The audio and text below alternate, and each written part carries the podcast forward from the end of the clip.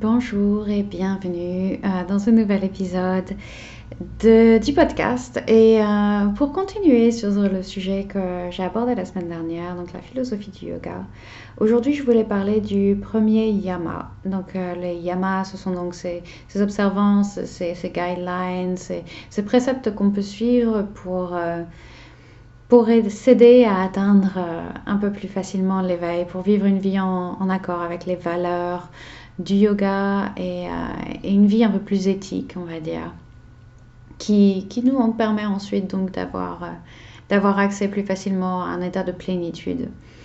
Et euh, le premier des yamas est donc ahimsa. Et ahimsa, c'est la non-violence. Et quand on pense à, quand je dis non-violence, peut-être eu en, en, tête l'image de Gandhi, par exemple, qui est un petit peu l'incarnation de, de, cette idée-là.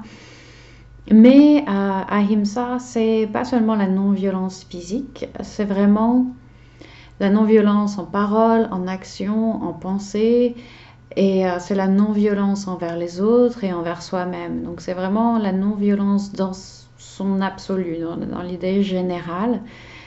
Et, euh, et, vraiment le fait de ne, de ne, pas blesser, de ne pas causer de tort et d'être euh, le plus pacifiste possible, j'imagine.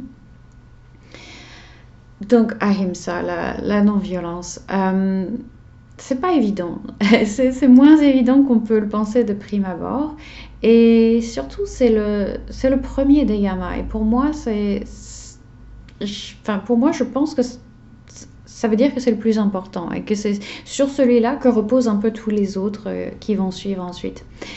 Euh, qui vont suivre ensuite, très beau pléonasme. Donc c'est sur ce yama que, que, reposent tous les autres. Et, euh, et c'est pas le plus évident à suivre du tout.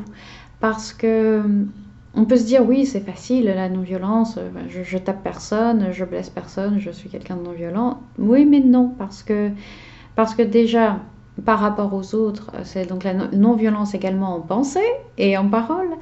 Et euh, il suffit pas de pas taper son voisin, il suffit aussi de pas penser à taper, à son, taper son voisin, euh, de pas euh, de pas faire de, de pas potiner, comme je dis, enfin de, de, ne pas commérer, de ne pas parler en mal des autres, de ne pas de ne pas avoir de pensée euh, né, ou ou aussi de ne pas avoir toutes ces, actions, ces pensées, ces paroles envers soi-même. Et c'est peut-être encore plus difficile de pratiquer ahimsa envers soi-même, il me semble. Euh, parce parce qu'on a un discours envers nous-mêmes, un discours intérieur qui est parfois euh, qui est parfois très violent, qui est parfois très très violent. Toutes ces fois où, où, on rate quelque chose et on se dit oh là là mais qu'est-ce que je suis con ou qu'est-ce que voilà oh j'ai encore fait ça mais mais quel idiote ou des, bêtises comme ça et ça ça peut être intéressant pour pratiquer ahimsa de, de commencer à, à s'en rendre compte à se rendre compte de tout ça de comment on parle aux autres, de comment on pense aux autres et de comment on parle à soi-même et comment on se parle à soi-même intérieurement. Et, euh, c'est ce que je vous invite à faire d'ailleurs à la suite de, ce podcast dans les, dans les prochains jours, si vous, si vous le souhaitez, de, de commencer à, à, faire attention à, à, la violence dans vos propos envers vous-même, envers les autres, et euh, que ce soit à l'oral ou en pensée, à vos actions aussi. Et, euh, d'ailleurs, les, actions non violentes, euh, c'est pas seulement de pas taper son voisin, mais ça peut être aussi dans dans le, le choix de ce qu'on consomme. Alors évidemment, je ne vais pas vous faire le, la promotion du, du, végétarianisme ou du véganisme, mais euh, ça peut être, ça peut être, ça peut passer par là aussi, par exemple, ou dans la façon de, dans, les produits de beauté qu'on consomme, dans, dans les, les, chaussures en cuir, dans euh, le fait de, prendre le train au lieu de l'avion parce que c'est un peu plus éco-friendly. Donc ça, peut vraiment englober beaucoup, beaucoup de choses parce que l'idée, c'est vraiment d'avoir un impact négatif le plus faible possible. Et encore une fois, ce sont des actions qui... C'est un idéal vers lequel tendre, mais ça ne veut jamais dire que euh, si on marche sur une fourmi, bah, ça y est, on n'atteindra pas l'éveil. Mais c'est plus une intention. Et, c'est ça qui est, assez un, fondamental, je pense, dans, tous les yama et niyama qui vont suivre. C'est que euh, l'important, c'est d'avoir cette intention-là dans, dans, toutes les décisions qu'on prend. Et ensuite, évidemment, de, ne pas viser la perfection parce que la perfection n'existe pas.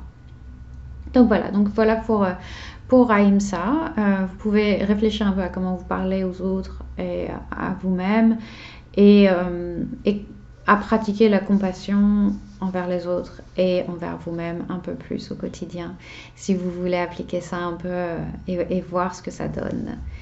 Euh, la semaine prochaine, dans le prochain épisode, euh, pas previously, mais dans, le prochain épisode, on va parler du deuxième yama qui est Satya. Et Satya, c'est l'honnêteté, c'est la, vérité, l'authenticité. Et ça peut être assez important, euh, pas important, mais si important aussi, mais intéressant surtout, c'est ce que je voulais dire. Donc j'espère que ça, ça, vous intéresse tout ça et que vous allez continuer à me suivre. Merci beaucoup de m'avoir écouté. Je vous souhaite une excellente journée et n'hésitez pas à m'envoyer vos pensées, vos, vos feedbacks et vos questions éventuellement. Merci, à très bientôt. Ciao, ciao.